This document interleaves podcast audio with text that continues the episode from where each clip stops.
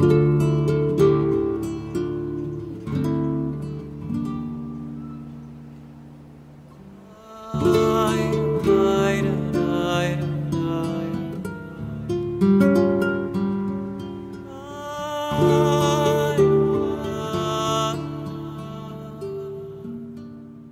Evangelio según Juan.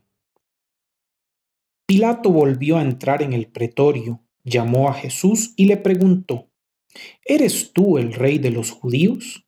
Jesús le respondió, ¿dices esto por ti mismo u otros te lo han dicho de mí?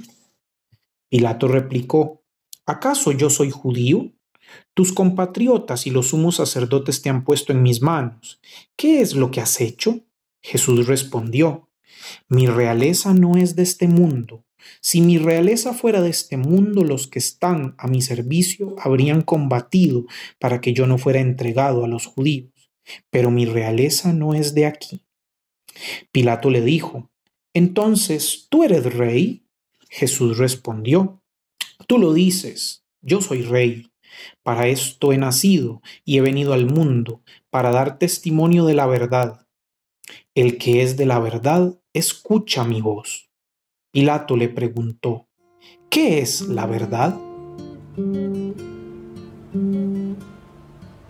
Camino del viento helado, contigo quiero andar, pica pedrero. Camino del viento helado, contigo quiero andar. Al boquerón minero, la negra la roca, el negro cielo Perdóname. La narrativa del proceso de la muerte de Jesús es atrapante, sea en los sinópticos o en el Evangelio de Juan, del cual hemos leído solo unos fragmentos, porque son todos los capítulos 18 y 19. Desde el momento de la estancia en Getsemaní, la huerta más allá del cedrón, como afirma Juan, se incrementa la intriga y crece la tensión en el ambiente hasta su desenlace. Ha llegado la hora de Jesús. El cuarto evangelio ha venido continuamente aplazando este momento, pero ya no es posible hacerlo más. Como dice en el capítulo 13, versículo 1, había llegado su hora de pasar de este mundo al Padre.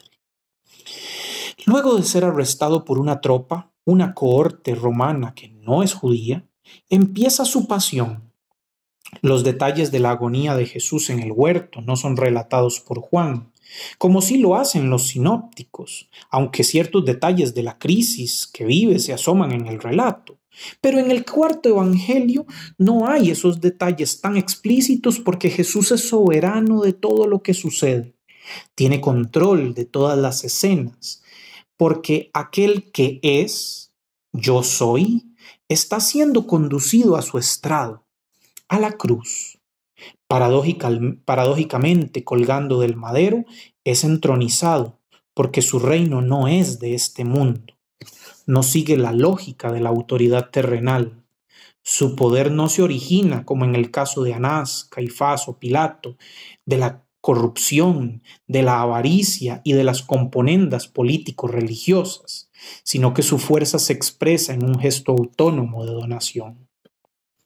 En el desarrollo de esta historia, Jesús queda a solas, cara a cara con el prefecto romano. En un juego de dentro fuera, donde Pilato entra y sale inquieto y a veces titubeante, el emisario de Roma conversa con el nazareno sobre la naturaleza de su reino y sobre la veracidad de su enseñanza. El procurador se enfrenta a la verdad de sus acciones al tener delante a Jesús y en este punto los papeles se invierten.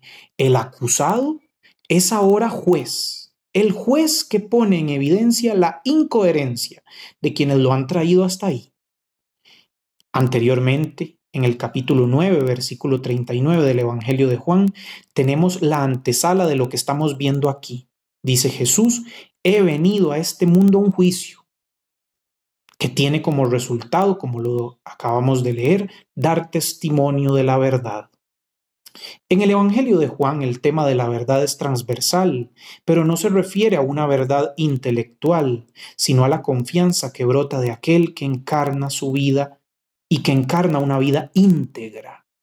Como lo dirá Jan Sunstein, la noción de verdad describe lo que es fiable, aquello sobre lo que uno se puede apoyar, en lo que se puede confiar, es decir, en definitiva, la realidad de Dios. Evidentemente Pilato no comprende, no puede distinguir que quien ha dicho yo soy la verdad capítulos antes está delante suyo. En consecuencia, no es de la verdad y no podrá atender a su voz. Solo las ovejas de su pertenencia pueden oír, en griego, akuen, la voz del pastor, pues esta forma de escucha está acompañada de conocimiento y de aceptación. Por eso Pilato pregunta la famosa fórmula reiterada en la historia de las ideas, quid es veritas, ¿qué es la verdad? Pero no lo hace con escepticismo filosófico, como siempre se ha leído, sino como una forma de rechazar la verdad, porque la decisión contra Jesús ya está tomada. La flagelación y coronación de espinas serán la antesala de la ascensión al trono de Jesús.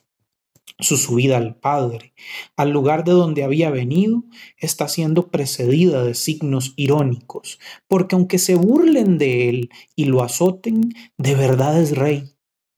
Pero es un rey diferente, un rey que invierte los cánones de la violencia por los del silencio, para que puedan hablar otros y otras que en la historia humana han sido negados de palabra y de esa forma olvidados. Su condena a muerte representa el rechazo de aquellos que huyen de la verdad, que optan por el camino de la guerra y del interés individual, pero al mismo tiempo su, su, crucifixión es el triunfo de los estigmatizados y estigmatizadas, de aquellos que han comprendido una lógica distinta, la lógica de la reconciliación. Esta es la verdad que puede ser captada por quienes oyen la voz del pastor. En palabras de Cirilo de Alejandría, a quienes tienen lisiada la mente, la verdad podría parecerles algo horrible y deforme, aunque infundiera un destello divino y espiritual en las almas de quienes la miran. Camino de soledad, contigo quiero andar, madre sin nombre. Camino de soledad, contigo quiero andar. Al hospital de noche la pobre cama las largas horas sin esperanza. Perdona mujer enferma, mi cuerpo sano, mi hogar tranquilo.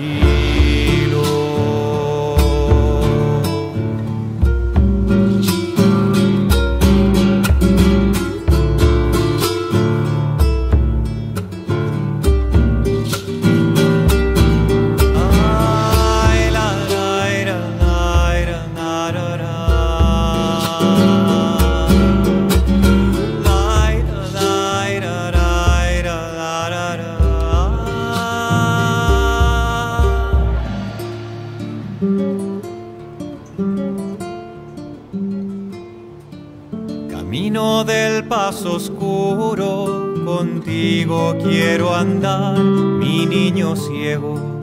Camino del paso oscuro, contigo quiero andar. Acariciando el suelo, las manos yertas. Noche en la noche, los ojos muertos perdóname primero la luz que llevo mirando estrellas.